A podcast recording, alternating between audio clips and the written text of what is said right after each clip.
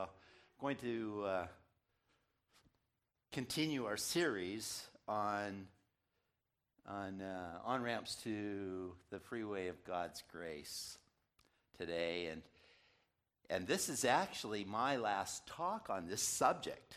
Not not my last talk, but my last talk on this subject. Uh, Brenda may be talking on one more subject uh, related to the to the means of grace. But what I want to do in the course of the next half hour is to talk with you just a little bit about, in summary form, of the different things we've covered over the last several weeks. And also point out a very important dynamic that we mustn't miss. And that is that the gifts of God's grace, the means of God's grace, and God's grace are not a, a a supernatural power in and of itself, but they, these, these graces are personally shepherded into us by Jesus, our Good Shepherd. And that's the theme for today grace and the Good Shepherd. We um, use the word grace in our culture in all kinds of different ways, don't we? You ever had a loan payment that you were glad that you had a grace period. Perhaps you've heard of a politician that has fallen from grace. You watched a ballet dancer and said, Wow, she's, there's such a grace, or, or a ice skater, such grace about that. Perhaps you've prayed a prayer before supper and you've called it, let's say, grace. Do you know of any churches by the name of Grace? I have a friend that in high school went to a church called Grace Lutheran Church. I thought that was a good name for a church. Some girls' some girls' names are Grace. How many here know of someone named Grace? Yeah, quite a few of us. Yeah. My uh, son and daughter-in-law, uh, John and Megan, and their family live on a street called Gracie's Gracie's Way. And I, th- I think of that as prophetic for their life because there's only like three houses on the whole street. So they live on Gracie's way, the way that they live in their life. I, I just declare God's grace and favor to them. We um, use grace in all kinds of different ways, but we want to, to focus in our series on the New Testament definition of grace, which is not God's favor per se, but God's undeserved favor. And when we're talking about grace, we're talking about the favor of God that only flows to us because we don't deserve it. If we think we deserve it, not grace. If we think we don't deserve it, deserve it, that's grace. Anyone qualify? If you feel like you don't deserve it, you qualify. So do I.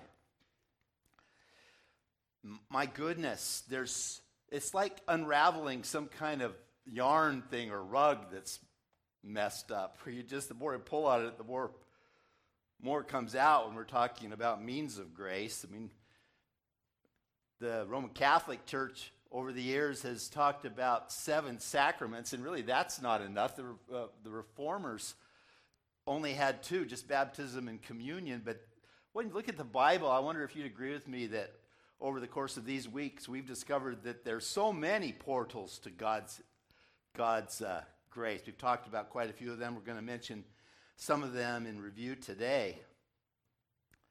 But I thought we, some areas we did talk about is worship is a means of grace, isn't it?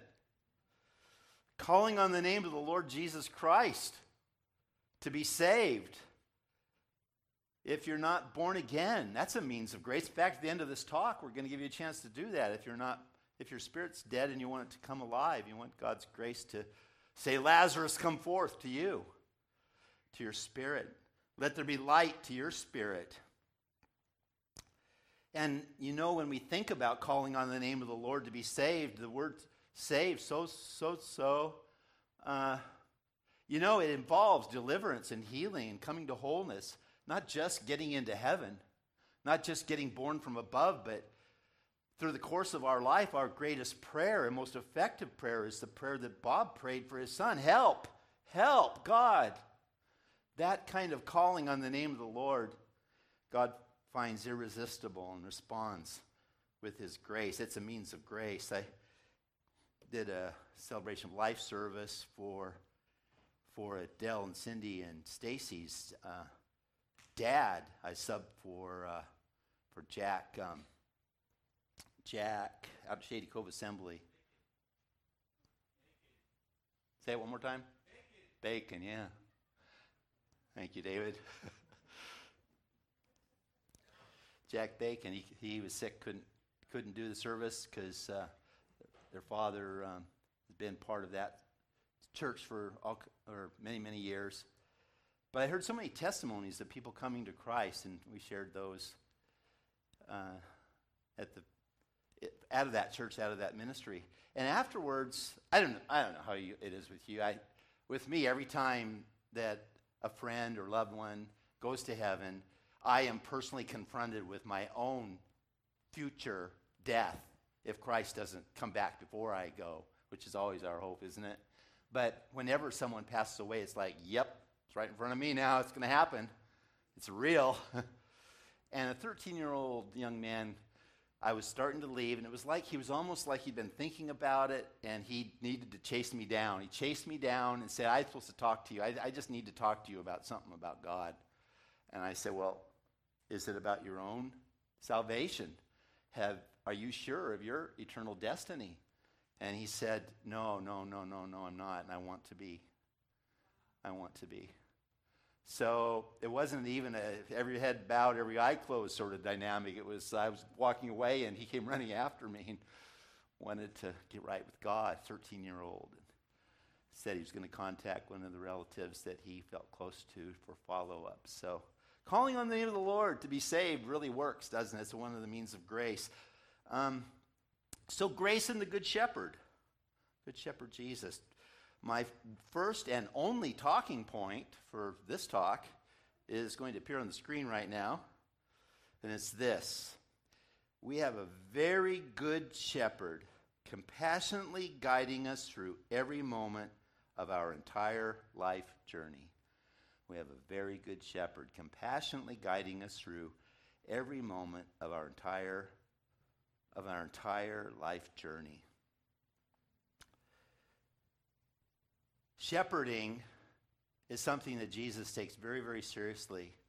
So much so that even though some people are especially gifted in a fivefold ministry way of shepherd, in all the leadership gifts of apostle, prophet, past, apostle, prophet, evangelist, pastor, and teacher, there is an infusion by Jesus of his personality trait, his character trait of shepherding or pastoral care infused into every single one of those gifts. In fact, Peter, talking to elders in 1 Peter, talking to all the elders he's writing to, every elder that ever reads the book of 1 Peter, no matter what your leadership gifting or calling is, Peter, the Apostle Peter says, shepherd the flock of God. Jesus takes shepherding seriously. Paul, calling the Ephesian elders aside at Miletus to give them a talk about leadership qualities. Fivefold ministry gifts one this, one that, one some apostles, some prophets, whatever it is. But there is infused, he says, shepherd the flock of God over which the Holy Spirit has made you an overseer. Why?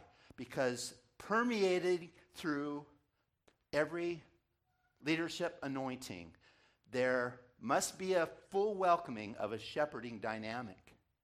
If not, we do not have a Christ like ministry. And there are some sadnesses related to that if, if leaders don't step up.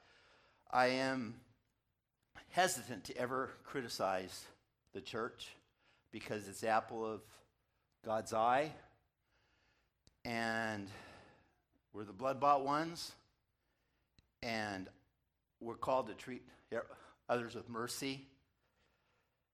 But if you were to look up Mars Hill, Seattle, Washington, you would see that this was an amazing church 12,000 people in actual attendance, probably 20,000 people called it their church home, plus dozens of satellite churches all over America. Uh, was, was completely disintegrated within a couple of years because their, their primary leader and their team were running roughshod over people, almost in a, um, in a, in a way where they felt like uh, entitled because who they were to run roughshod over people, and it ultimately crashed in on them, and that church doesn't exist anymore. That's a huge indictment. I want to tell you folks something. Don't ever minimize in terms of your own leadership place, and we're all called to leaders in our, in our extended family and in, and in some one way or another. Don't ever minimize because Jesus Christ takes very, very seriously shepherding. It's His shepherding, partnering with us in our shepherding, but it is Jesus Christ shepherding that is happening. Jesus is the good shepherd. I, I was actually a, sh- a shepherd of a sheep one time. I was about 10 years old on our farm up in Washougal. My dad brought home a little lamb. And I'd forgotten the name. You know, Jesus said, My sheep hear my voice, but I couldn't. And I know my sheep know my, my name, and I know their name. And I can't, for life of me, I couldn't remember that sheep's name. So David contacted uh, my sister, and she reminded us that, yeah, they, that sheep had a name. Its name was Lammy. my dad brought home this lamb, and I, don't remember much about it because we didn't have the lamb that long. I won't go into that story. We didn't eat it. but, I, but I did feel, along with my, my brother and my two sisters, a profound sense of desiring to care for Lammy. We put Lammy in the wood box in our utility room, took the wood out, put the lamb in there as a box there and we fed Lammy out of a bottle, special warm milk that we, my mom warmed up, and we took care. We talked nice to Lammy. We, we were, we were. Lammy got sick. We cared for Lammy. We loved Lammy. It was. It flowed.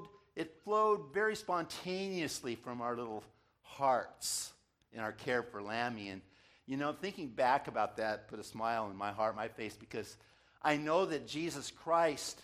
It's not just a matter of him you know, reluctantly going through the motions of caring for us because he has to, because he died for us, and, you know, we, we believed in him, so man, we're a burden to him now.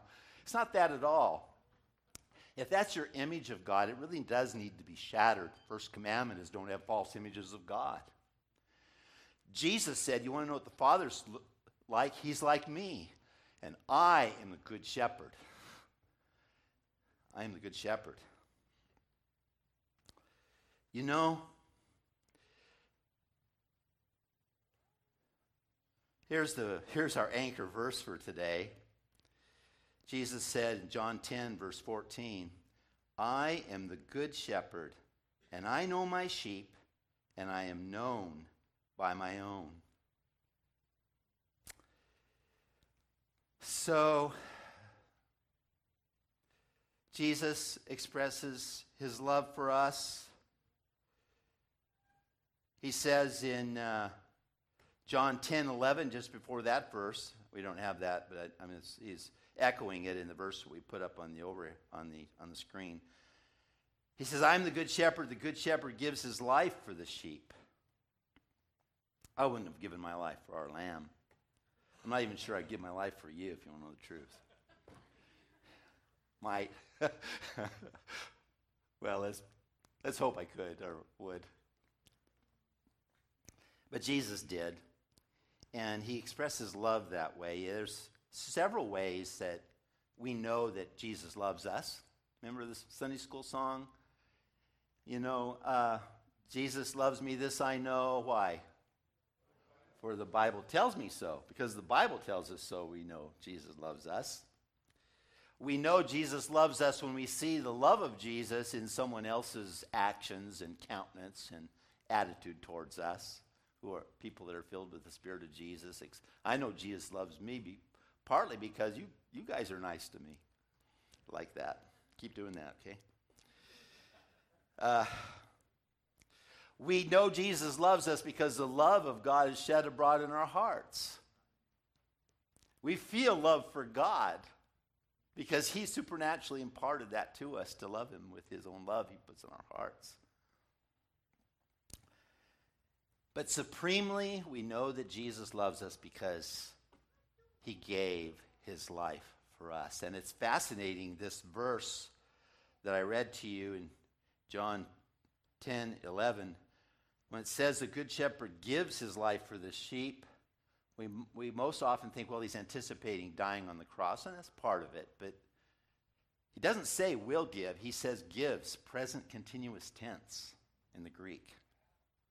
So Jesus has one obsession when he was on this earth to serve and to give his life, to serve and to love to the point of even dying. And Jesus is the same yesterday, today, and forever. It's in his DNA, it's in his, it's in his, literally, in his blood to shepherd you. It's a profound obsession with him. That's why he wants leaders to be good shepherds in the anointing of the Spirit. Because he wants his people to be shepherded by himself. It fulfills his identity. It's what he lives for, even out of heaven. Even in heaven, is what he lives for. Shepherding his people, present tense.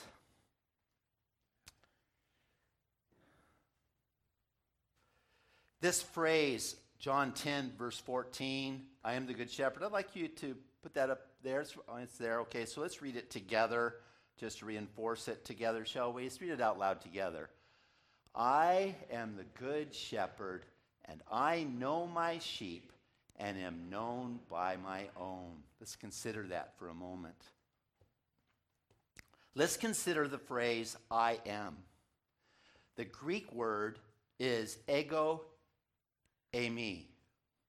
Now, if you wanted to say, I am, I am hungry, I am going to town, I am preaching, you would say, eimi.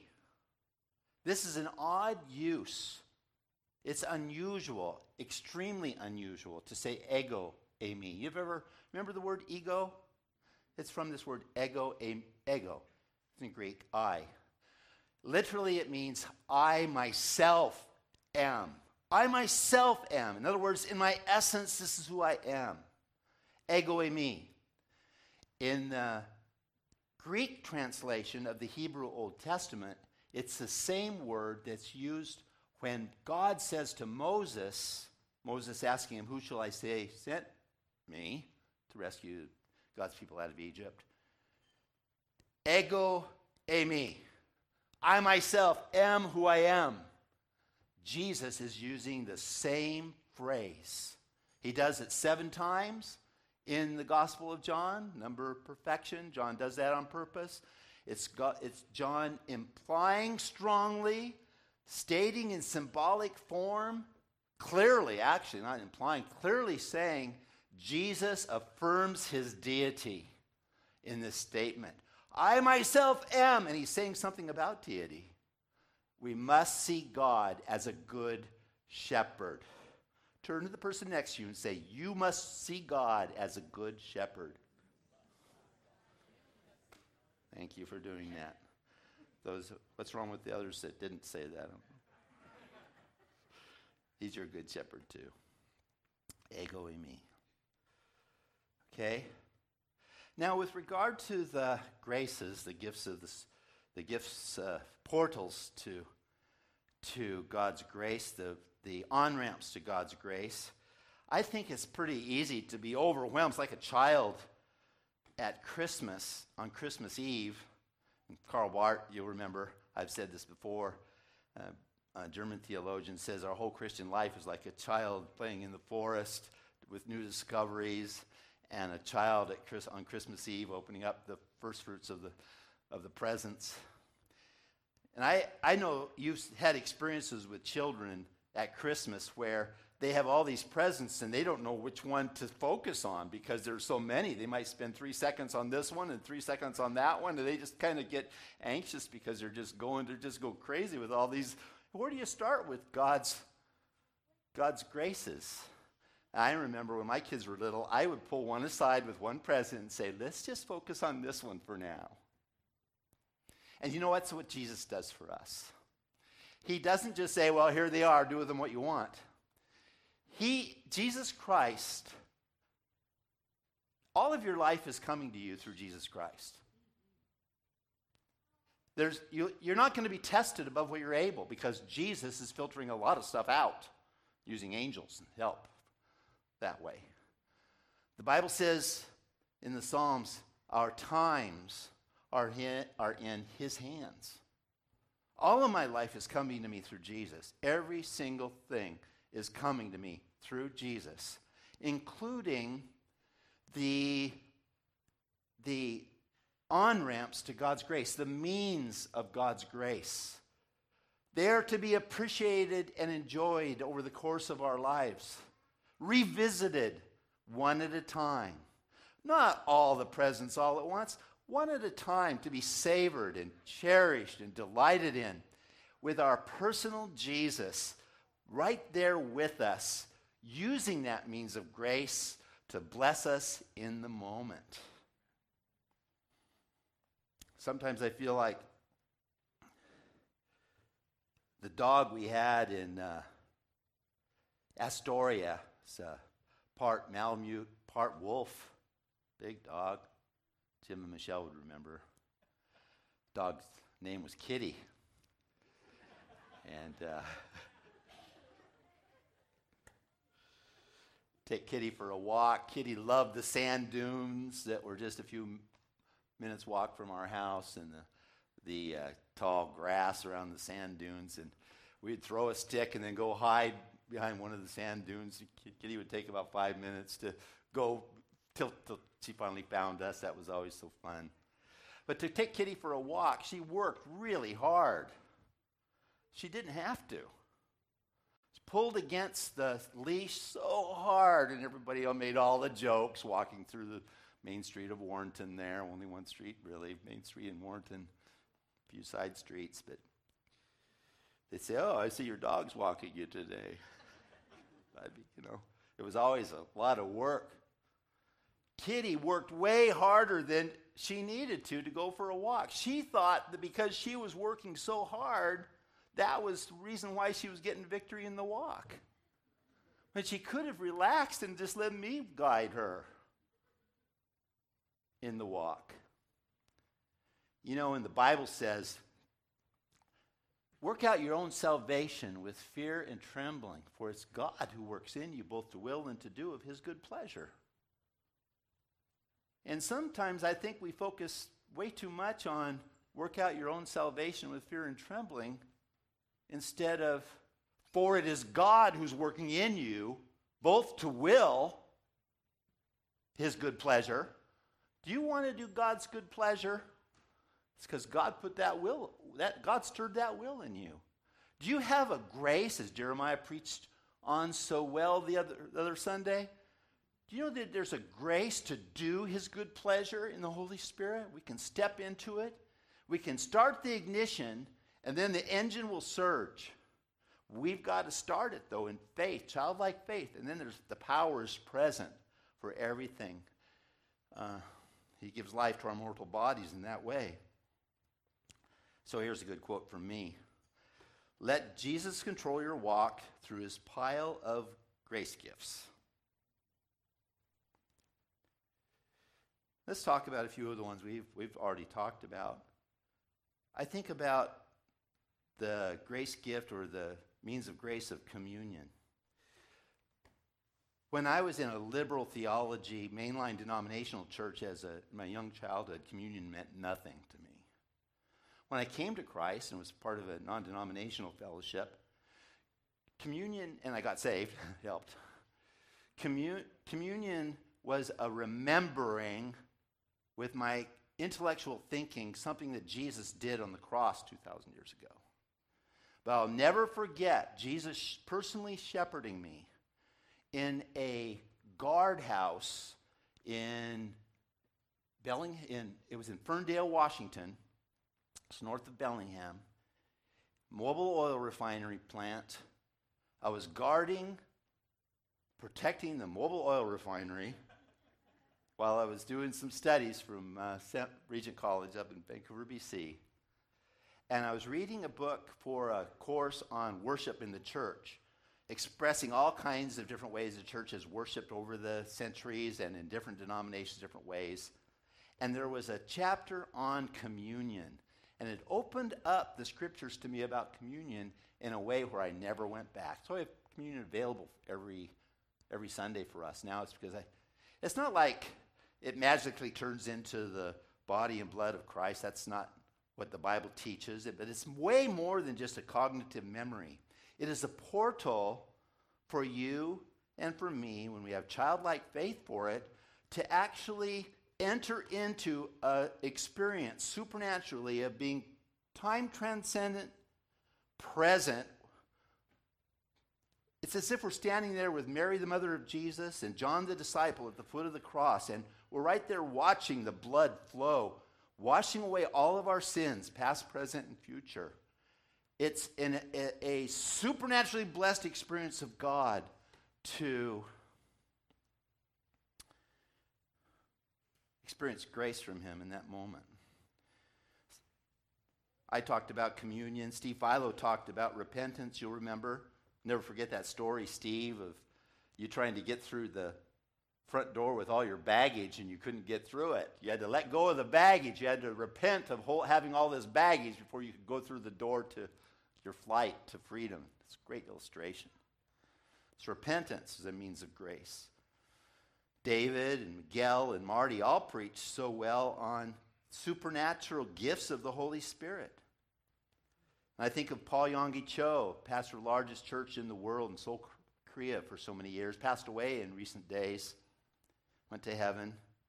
But even when he was pastoring this church, they had at the time 50,000 small groups. Get your mind around that he humbly asked God, God, I want more gifts of the Spirit. I especially want to prophesy. He started calling on God. And because he called on God for the gift of prophecy to be more full in his life, he started entering into that. And the gifts of the Spirit are portals of God's grace for us. They taught on that so well. We can revisit any of these on at our website. I'll never forget when my grandfather was baptized in, the, in his 80s. I got to baptize him. And that was Jesus leading Paul Yonggi Cho to receive the uh, gifts of the Spirit. It's time, Paul. I know you're a mega pastor of the biggest church in the world, but you and I need to do some business with uh, the gifts. My grandfather, time to get baptized, Leonard. Okay. Jesus is leading him. That isn't to give you an excuse to wait till you're 80 to be baptized, but, but just to know that there is a, a leading that of God in our lives that way. Marriage is a, is a we talked about marriage being a, uh, a means of God's grace. We talked about singleness being a means of God's grace. You know, we have over 40 single adults in our fellowship and many more watching on TV every, uh, every Sunday.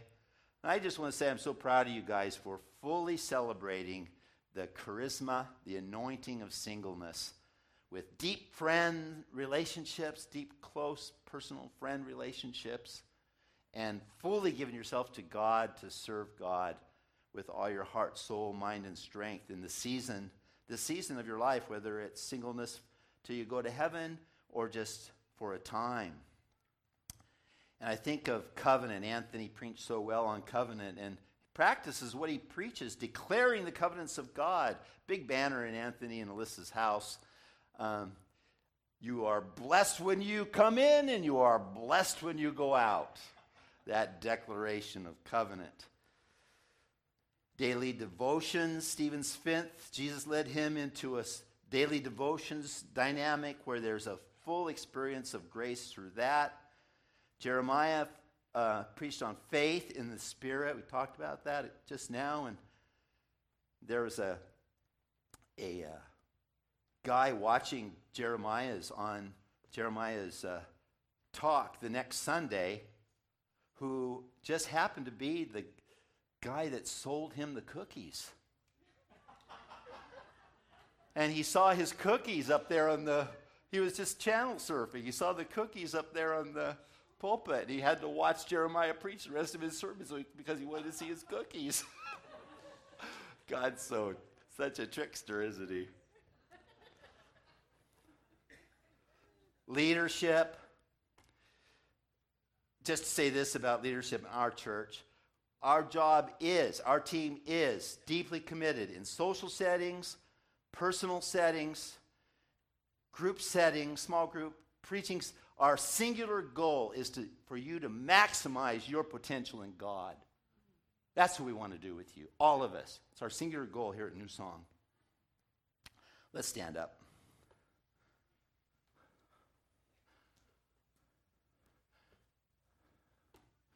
You would like to be saved today, getting start in the means of grace, don't delay it one more day. You don't want to go through eternity knowing that you'd miss the chance. I'm just going to invite you not to pray with me right now, but just to call on Jesus to save you and then tell a Christian friend that you respect soon what you did. Let's have all of us put our hands on our heart right now. And I just want to say thank you, Good Shepherd, because you are awesome beyond words. All of our life is coming to us through you, Jesus. You continue to rock our worlds. We love you. Everybody said, Amen, amen and amen. I'd like some of our leaders to come up. We're going to pray uh, for healing for a young man, that little boy that's been in trouble recently. Otherwise, everybody else, have a great day. We love you.